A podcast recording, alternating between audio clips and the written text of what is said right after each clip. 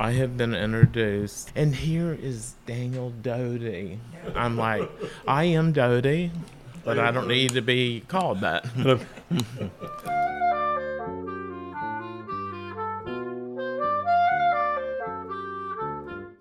Danny Doughty, a longtime resident of Onancock on the eastern Virginia shore, and a visionary folk art painter. According to Eastern Virginia shore writer Ted Shockley, Doughty, quote, paints scenes of the uncomplicated, quiet life he wishes for himself if he could be born again and start over. He paints the proud but voiceless African American women of his youth who were so kind and hardworking and nurturing, and he paints them in the brilliant colors of respect and royalty, not the faded field clothes they wore then. He paints scenes of celebration and love as a contrast to his own broken upbringing. That upbringing was in extreme poverty, in a two room waterman's home on the creek in Willis Wharf.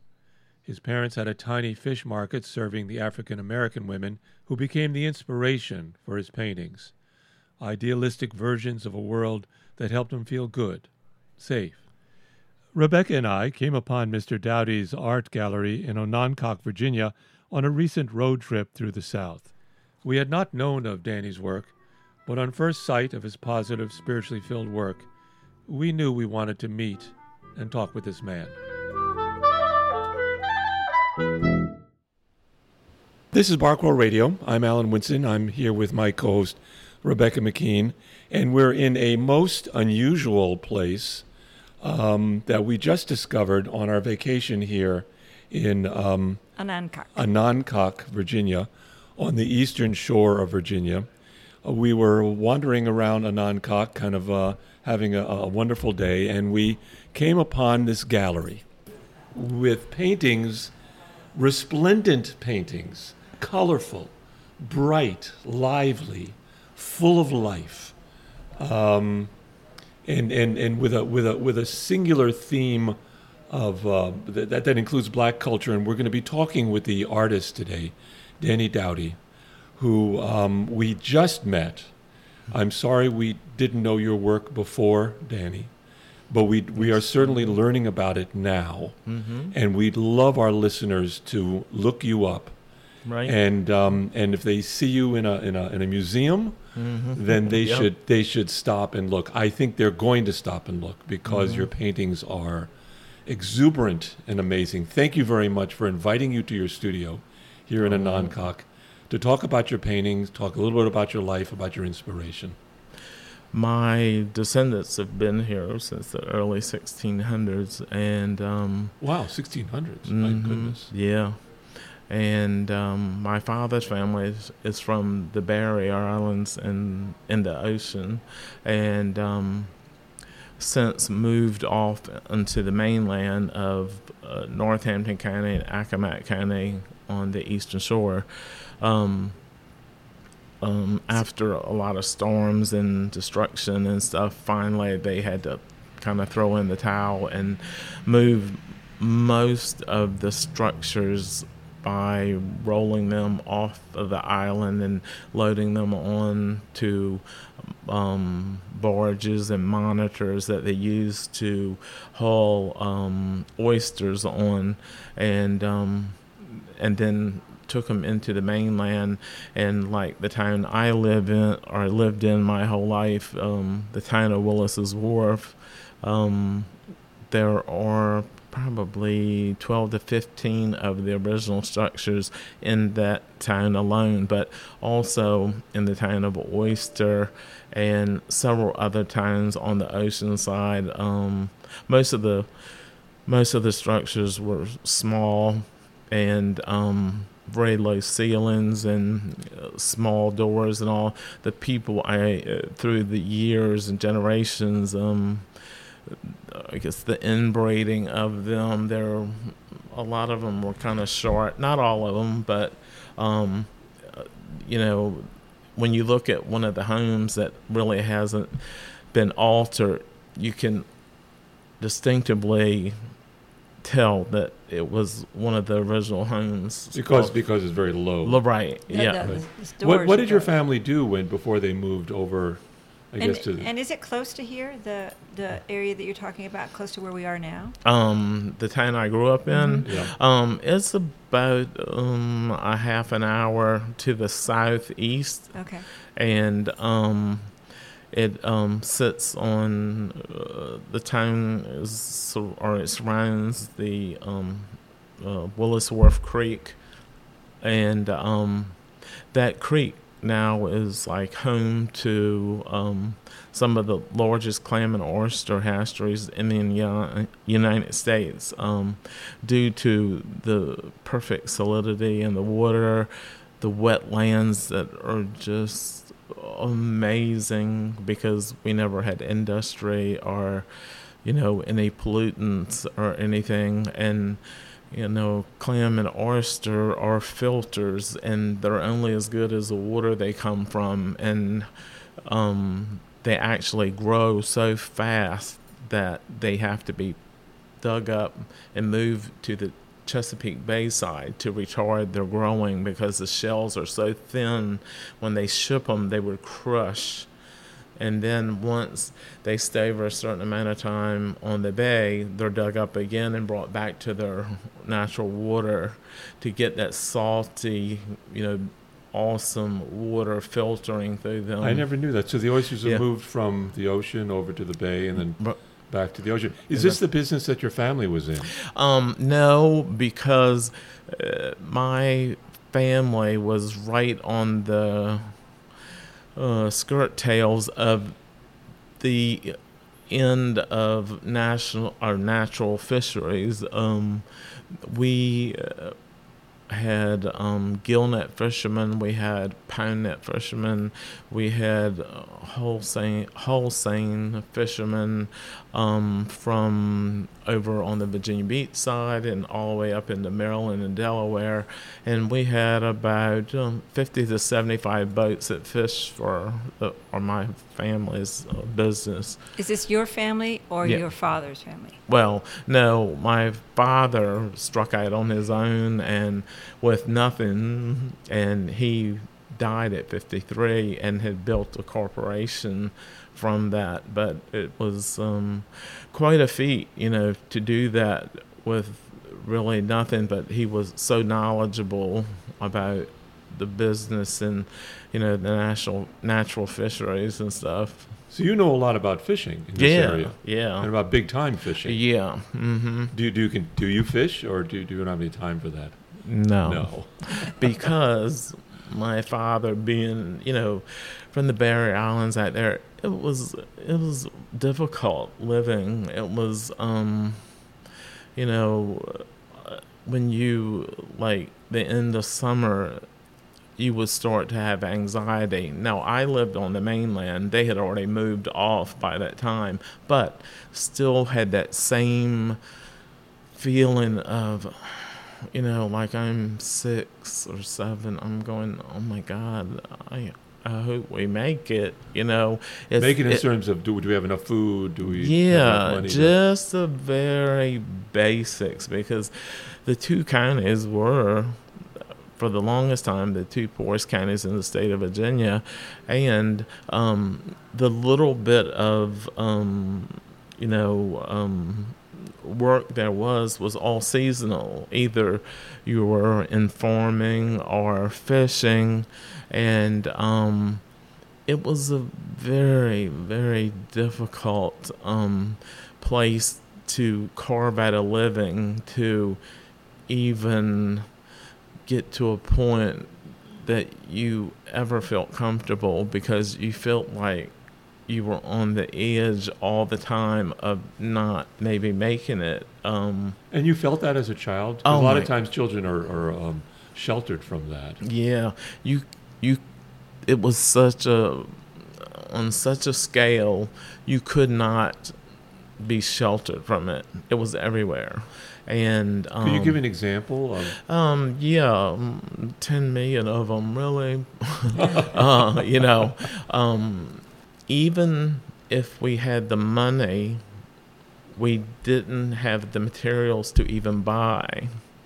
So every turn you were challenged with ways to fix or make something in not the average way that a um, you know Main Street American would do.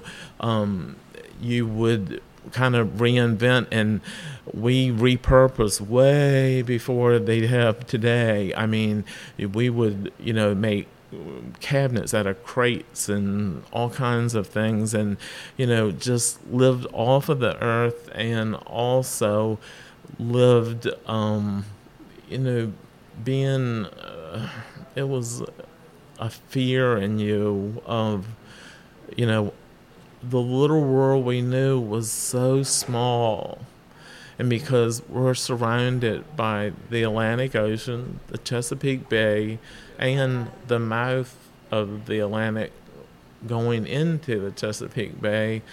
Um, and it wasn't until 1964 that we even had a bridge to get to the rest of our state.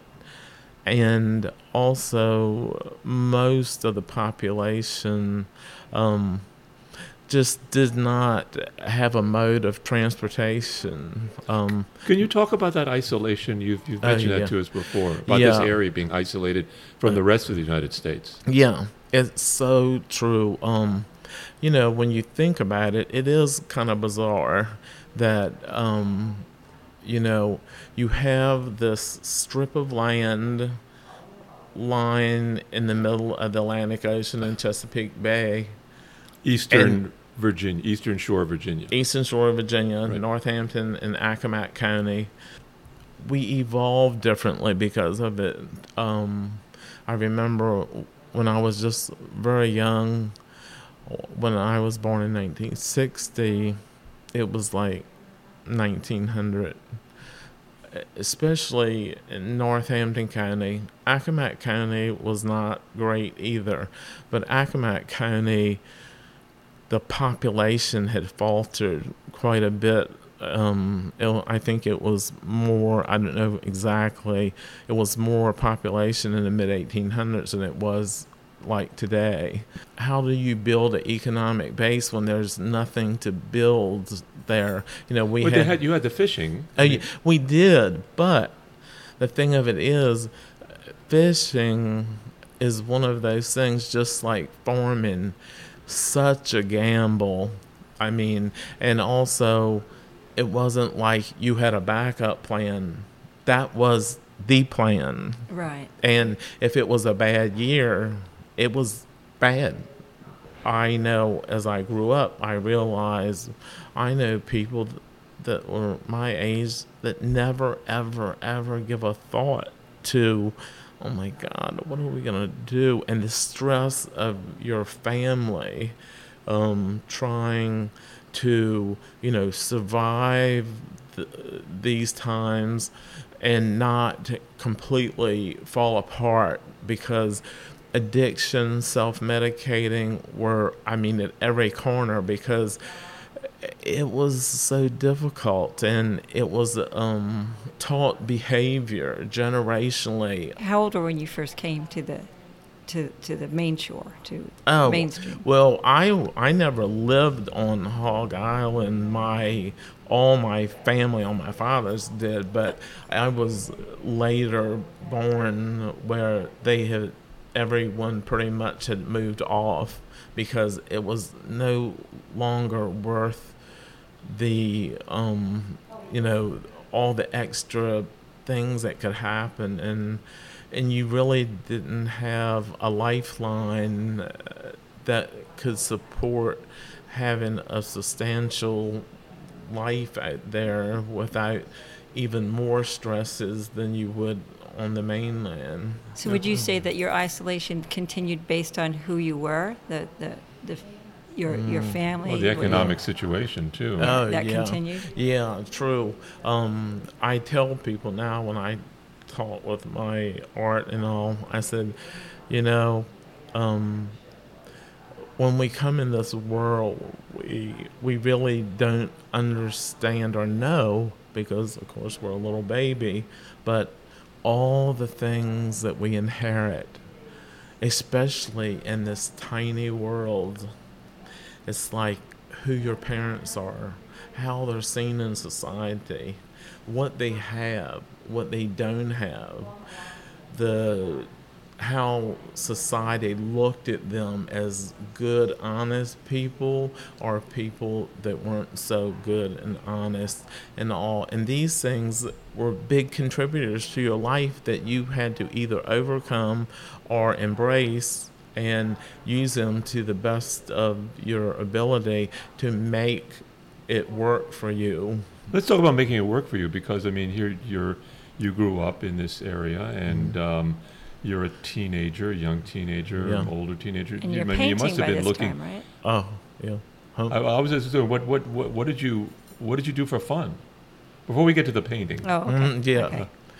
there was nothing like we didn't have a rec center or you know um a you know we we went to excuse me school that was so minimally uh, you know um funded i'm not saying it's like the most horrific environment but it wouldn't take but a tiny thing to kind of make it all just kind of fall apart.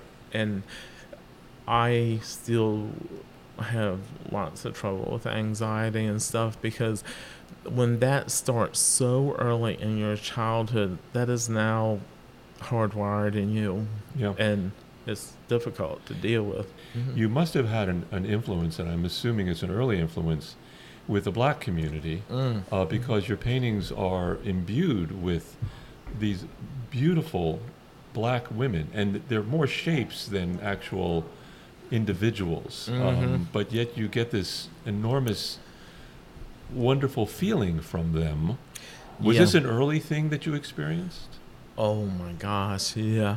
Um, because the way things come to be in my life, my dad had a clam house right on the creek, edge of the creek, right just a little ways from the house that we grew up in, which was two rooms down, two rooms up, outdoor toilet.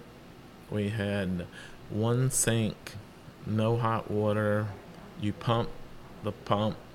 You washed everything from yourself to your dishes to your clothes to you know it was it was like you just go back in time and it wasn't always beautiful you know in my work i transformed that um from the you know desolate um survival kind of mindset to um lighten my load with the things that I had to deal with early in my life and throughout my life. Um, Were, were, you, were you in touch with the black community? I mean, Oh was there in- interaction? yeah, because um, we had a tiny little one room little fish market in the town of Exmore. It was only, it was only about uh, just over a mile from where my house was. My uh, dad would fish, and my mother would, you know, wait on people, and and my brother and I, once we were born and all, we would be in that fish market every day of our life. This is where I was able to have this just cast of amazing, strong, beautiful, spiritual black women that transformed my life forever. Can, can you think of any particular person that you met that has stuck in your mind that maybe represents these women that you're painting here? Oh my gosh, it's so many. I mean, because it was literally hundreds. Um, because they would come out of the fields, you know, in the back of a farm truck with their kids, um, helping them. They would come from uh, the oyster houses, shucking oysters, right along the creek where I lived at, and my dad um, would be getting them in the morning, and he would take me with him, and to walk in those oyster houses is hard and um, just overwhelming um, existence. It's it's hard work. Hard work, yeah. I mean, they would start like um, two, three in the morning and Oh. chuck in freezing conditions, but they had a amazing toolbox with the tools that would be their salvation. But to walk in those doors, and it seemed like it was this huge cathedral. Um, you would hear the clicking and clanging, and the You can hear it Some- now. You can hear it. yeah, yeah, Uh-huh. um, and um, and to hear them um, start this um, spiritual, this divine feeling come over you, and they would just start to sing Mm. and to share a sisterhood in life as strong as a sisterhood in blood or stronger and they embraced that and were grateful and thankful. And i remember as a little boy walking through there and just like looking up uh, you know and i already had a real view and a knowledge of what they had to you know overcome every day. But that light that divine light that they lived a spiritual driven life that brought them to a place like no other i mean it was just so beautiful even with all the hardships The hardships are not evident today in, in Virginia, a, no a former Confederate uh, state. yeah I mean, this um, uh, town of uh, Anna, An Anna, uncut? I'm having a problem. Oh yeah, you might want to touch that up a little Yeah. bit because I get in trouble with people Okay, that come okay. here. If you are from here, you say you drop the O and you say Nancock. Nancock. Okay. Nan- drop it. Okay, you know. Okay, they've been here. They're blood from here. Okay. But if you weren't, you would say, "I'm on my way to a Nancock." Oh, Nancock. Oh, Oh, man. Thank you. Yeah, because trust me, you did well compared to some. So, do you remember Okay. though any specific um, experiences that you had with individuals? That Oh yeah, um, the, the thing of uh, you know, most of the people that love my work and see my work and they're the most amazing group of people that you know collect my work and get it. They really get it. Even coming of great privilege and wealth and all the things that come with it A lot of those children lived in homes of privilege. Just for example, maybe the father was a doctor and the mother was a socialite. That was her part, you know, to be connected in society and all those kind of things, even though it was on a very low scale of that. But the saving grace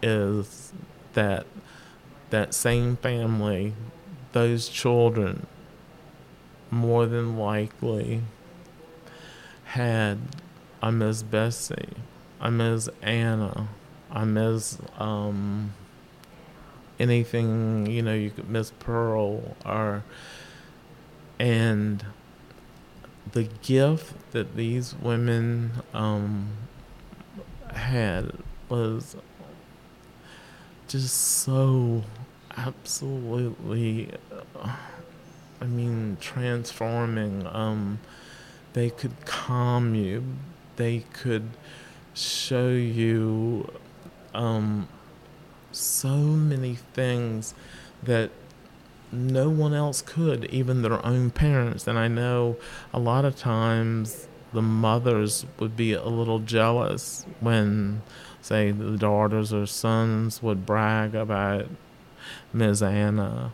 Um, in particular, I had um, a big judge, and he was a huge man, and um, he bought one of my paintings of one of my women to hang in his chambers. But he come to a private showing at a private home, and when he come in the door, there was an image of a life-size black lady that it just kind of knocked him over really with emotion and so many things. And he welled up and just lost it a little bit crying of the things he remembered of what she instilled in his life and his two siblings The person And- that basically had raised him. yeah, yeah, Yeah. exactly. He said, and this woman, I had painted her in this blue dress, and he said that's what she wore most of the time—a blue dress with a white blouse. Um, you know, And all of your figures, they all seem to have the white blouse. they do, and that's a sense of purity, and their um, close connection to their spiritual life. Um, that was the pinnacle of everything they did. I mean, it was uh, just so um, amazing to see them react and connect spiritually. You never see anything like it on earth. It's like the closest thing to the divine that you can see in a person. It's just so unbelievable. Um, Can we let's let's talk about more specific? I mean, we've been talking about your paintings, hmm but um, let let's get into some a little more specifics. The colors are amazing, and they're large colors. hmm It's a large canvas of red, or as I look around, of of, of white or yeah. or blue. Yeah, you're so right. And what I try to do, so I'm I'm trying to key people into how amazing they were. For me to look at them and how I saw them opposed to the everyday person that really didn't pay attention. Like, they're bigger than life. They're so um, maternal. But through color, I can put them in the most beautiful colors that I thought they deserved. Because people ask me, did they dress like that? And I'm like, no. Um, color palette was like gray, tan, brown. Yeah, this is not whatever. realism that you're dealing with. No, this is, you know, visionary folk art. And the beauty of that, coupled with my subject and these ladies that just were so overlooked but so amazing, um, is through color and the way I um, present them to be seen is out of the most respect and love and um, just being so thankful that they came into my life, Yeah. held my hand, and taught me all the things that I was so desperately needing. Yeah, I was going to ask you that earlier. So they, they, they would teach you lessons just by example, or would they talk to you and say, now, this is the way you should behave, Yeah. Danny? Um, oh, they could definitely, they could love you and, uh, you know, tell you things that were really valuable that I never had in my life. It didn't hurt you. Through everything in the life was respect and knowing your place and um, you know, um, being uh, seen sometime but not heard until you know you grew into yourself as they coached you along the journey of what they thought through their spiritual life you should become. And it was pretty remarkable because you know your parents could have yelled at you for this or that or whatever but they could have six seven eight nine ten children. They never got ruffled or distressed or whatever. It was this calm core that it would just almost not sedate but just bring you to this calmness. And you had a, a wonderful relationship with these women. Yeah. Yep. But no men. No. you didn't men. have that relationship with the. No, the black men. I didn't. I don't paint any men in my paintings. White or black. White or black. Yeah. But I will say that I never, ever had a time where a black man um, treated me or did something to me that should not have been done. I wish I could say the same for Mhm. my own people. Yeah.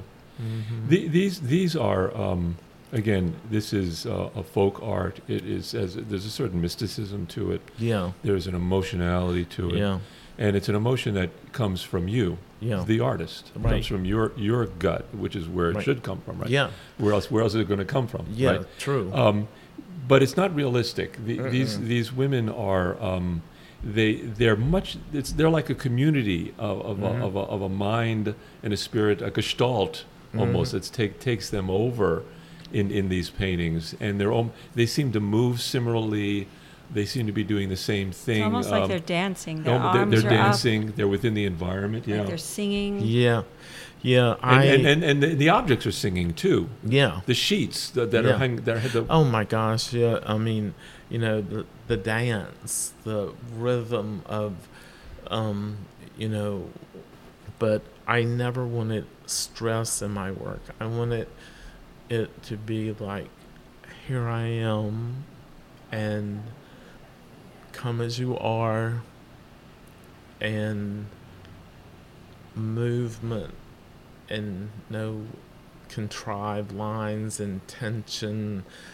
They were the things I run from. Um, and they had an ability, and I know that it come from quite a bit of pain and all. And the beauty of that to me is to go through all of that, but yet never become bitter from it they would tell me, you know, baby, to be alive, we have to live in this world, but we don't have to live of it. They were so brilliant because they knew the only way they'd have quality of life in a society driven world and imperfect people that it would have to be a spiritual driven life. I, I don't think this is an unfair question. I think you were kind of alluding to it, and I think you've al- al- almost answered it for me. Oh, Um, this is a very idealistic um, look at, at a, um, a black uh, experience, when in fact it's not a black experience, it's your experience. right. Right. And That's we a live, big we Live, we live in a, in a racialized country in Mm. which if you're black, Yeah. this, this reality is not your feeling. Mm, Um, So, wh- how, how do you bring together this, this reality of a, of, of a country that is racialized, where you can have a Tulsa, where you can have Elaine, where you can have all these massacres, and, and this, this, you know, in bad, enormously destructive interaction between people. And Mhm. yet these paintings, you come in here into your gallery, Danny, and it's so, it, it feels so wonderful. But this country is not wonderful. No, I know it. It can torment me. It it makes me feel like I have a torn soul. It's like, you know, they were always so big on, you know, baby.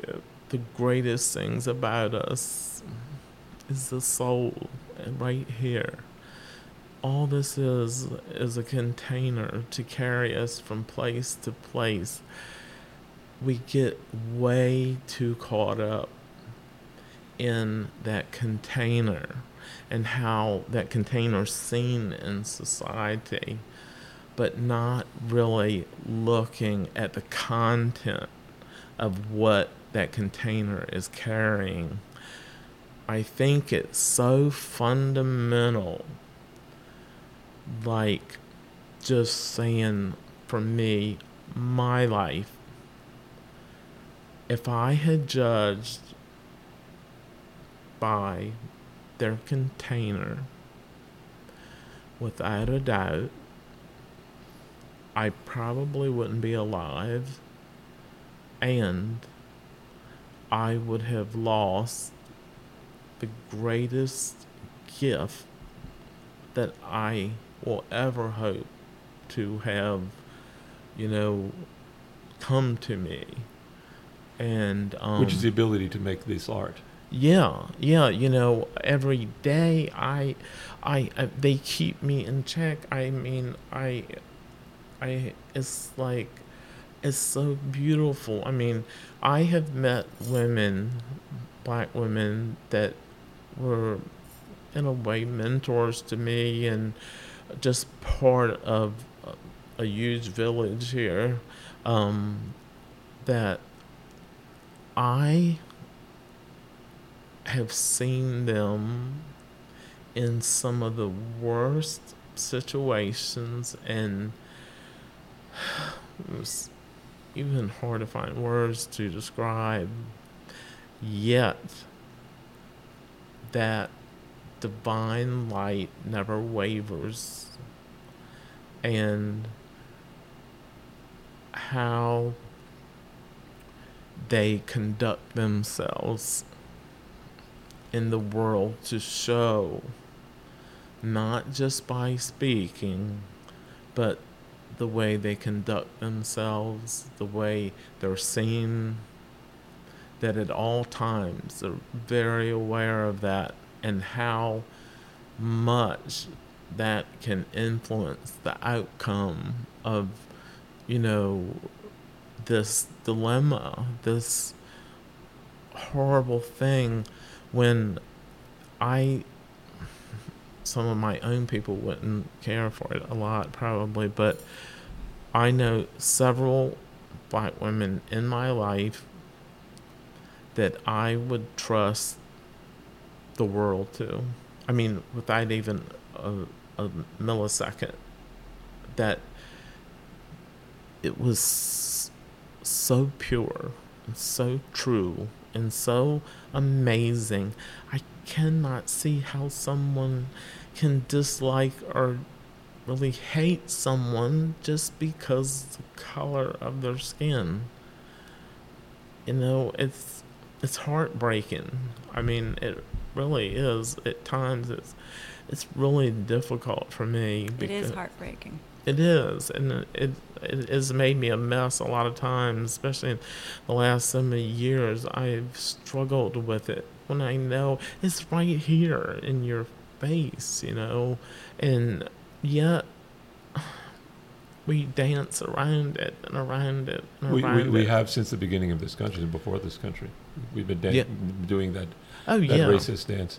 Have, have you um, had any of the your subjects come in, not particularly your sub, come in and look at your work and oh have, yeah. and what, what, what, what do they say about it? It's sweet. It's it's um they had, you know, they I showed them in some paintings I know a lot of them in a spiritual sense more. Yeah, a lot But of this they- does have a spiritual kind well, of a, a was going Christian make, aspect to it. make the observation that to me, what you've what you've painted of their world is their spiritual life. Yes. That that's the fantasy world that you're painting is what Yes. you know what they were in spirit. Yeah. And also, usually I paint in reds and yellows and pinks and stuff. They're more colorful side Mhm. that they could let their guard down a little bit. Um, and they were so comical at the same time, a respect level, and they could just, I don't know, I've always had a connection with black women no matter where I'm at. Um, it just is a natural kind of built in thing for me. Um, but some some of the things are like um, what you asked me. Um, this is an example of um, one of the ladies that um, come and looked at my work and everything, and they said, "Danny, baby, you know I love you." I said, "I know you do, baby." she said, "And I love what you do." But I don't think my backside was that big. I said, Well, it's because I love you so much. You know, it's just, I want to throw my arms around you and just hold on to you forever. She said, It's beautiful, but I still don't think my backside was that big. and it's so sweet because they will tell you, like, I always struggle with my weight all the time. And of course, they were always slipping me a little something that I shouldn't have or whatever. And they are so much characters. I mean, like, I see one in the grocery store and I know it's one that would probably tell me something I don't want to hear sometimes. And they go, Danny, is that you, baby? I'm like, yeah, that's me. Lord have mercy, you don't blow it up. and I go, well, um, you're not tiny. you go, God didn't make no mistake on me. I am beautiful, you know. Um, and that's another thing that really epitomizes how they see themselves, especially women. You can take a full size white woman and a full size black woman and let them go shopping and let the black woman pick out the outfit well. And I've seen this played out over and over and over and over, and it's always the same thing. It's kind of sad in a way in some parts. Um, and that is that um, first, the black woman's gonna they're gonna pick out something they think is just so special, you know, that the white woman is actually scared because of what she's picked out because they both have to wear the same thing, and um, this tells you so much of in here how they feel about themselves. You can have both of those ladies walk out. The white lady coming out first, and it is a disaster because if you don't believe that you're beautiful, nobody will believe that you're beautiful because they're projecting these negative stereotypes that people have put upon women over forever. But the black lady will come out swinging and rock it. And plus size or what, risque or what, she's like, I know I'm beautiful. And she does. and that's why she can pull it off. And they, she just really believes it so much inside that it just exudes out of her, you know. And it, and it's, you know, it's a kind of a simple thing, but it's so true. I've seen it, uh, you know, in good friends that you know um, that I've been around, and and a couple of them say, "Lord have mercy if my mother sees me in this, whatever." and the other girl, "What's wrong with that? Your mama gonna love you because she's your baby. I mean, you're you're her baby, you know, you know." So they have a real different way of looking at it, and it's always. Um, kind of um, guided by a spiritual sense that you are beautiful and you are perfect and God did not make a mistake. And they believe it with everything in them. And when the white woman will feel like guilt and shame or uh, so many things that had um, generationally been built into her makeup right. That, you know, and it's yeah, we were taught not to stand out, not right, to, not yeah. to express ourselves that way. Just no, to be very, yeah, yeah, yeah. Danny mm-hmm. Doughty, this has been this has been a wonderful conversation we've been having. I'm sure there's a whole lot more we can we could talk about. It's volumes and volumes. yeah, yeah, yeah, yeah. But it's been a thrill talking to you. Um, Same you're here. you're an authentic person. Yeah. You are you are authentic and you are unique and you're doing some unique stuff. We didn't even get into like how did you get into this art? How long uh, have you been doing it? I imagine your family was not totally in support of what you were doing. You're shaking your head no. No, they're like, what happened? You know, what happened? They're like, because my father go to my mother. What are we gonna do with him? You know, because you did what your family did. You did not stray from that because that was a recipe that at least made you exist in the conditions you were in. But the thought of me wanting to be an artist from the Eastern Shore and use color. And and, and, and, and your subject. And, and my subject, yeah. Because um, from about 1976, which I that's where I start my professional career. 16. I was 16, and I had my had my first professional art show on the grounds of the Hotel Wachapreague, the Victorian hotel that was just oh my god, the stories of that too, um, just amazing. Um, but I my mom said that I was expressing myself through art and anything I could get a hold of from the time I come out of the womb. And I think part of that is uh, several things. One, I am really severely dyslexic, and that always was a stumbling block for me. The art was my friend. The art made me create a world that I always wanted but never had. And I only in- include the things that I love the most and that made me feel good and feel hope and love and um, all the wonderful things that children should feel. It's your happy place. Oh my gosh.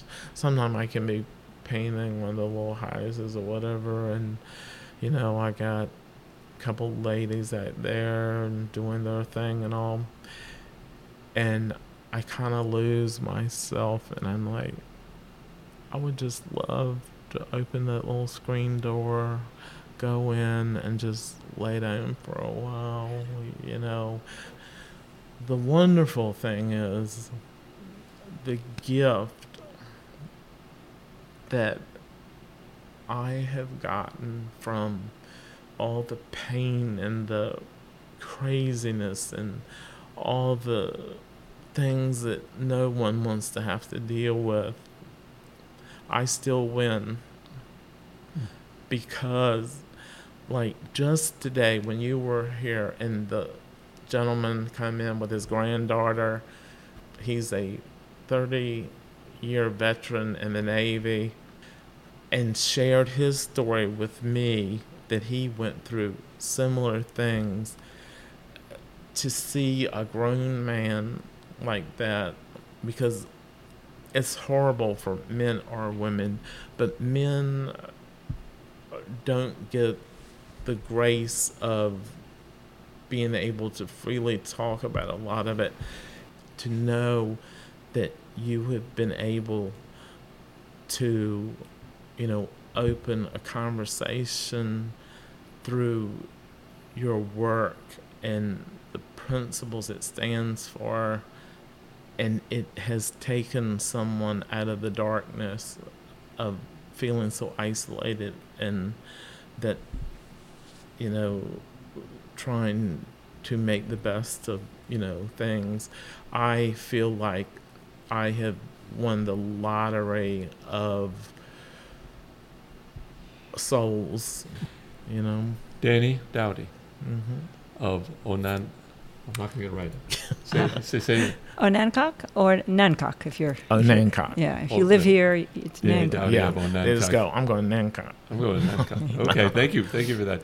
It's been wonderful speaking with you. Uh, absolutely I, I, I recommend people to check out the PBS special, which Yep. is being done on your work. Right. What, what is the program?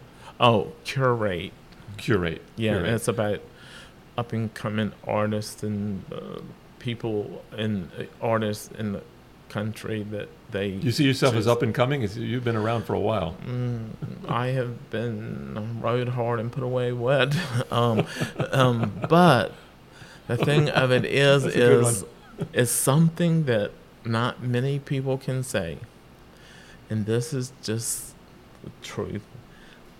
I am just as excited when I get finished talking with you to delve into the work I'm working on right now as the very first time that I realized there was something so special, you know, in so many levels.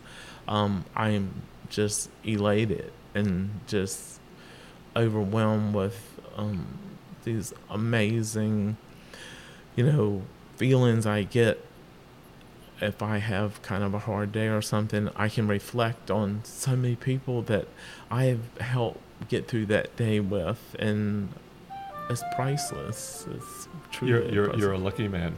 Thank I you am. so and we, much. and we, we, were, we were lucky that we ran into you. I always tell everybody it's it's my honor, truly it is, because you give me that thing that I need to keep going.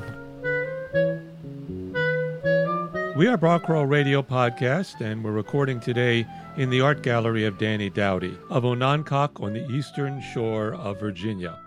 You can contact Rebecca or me, Alan, at barcrowradio at gmail.com.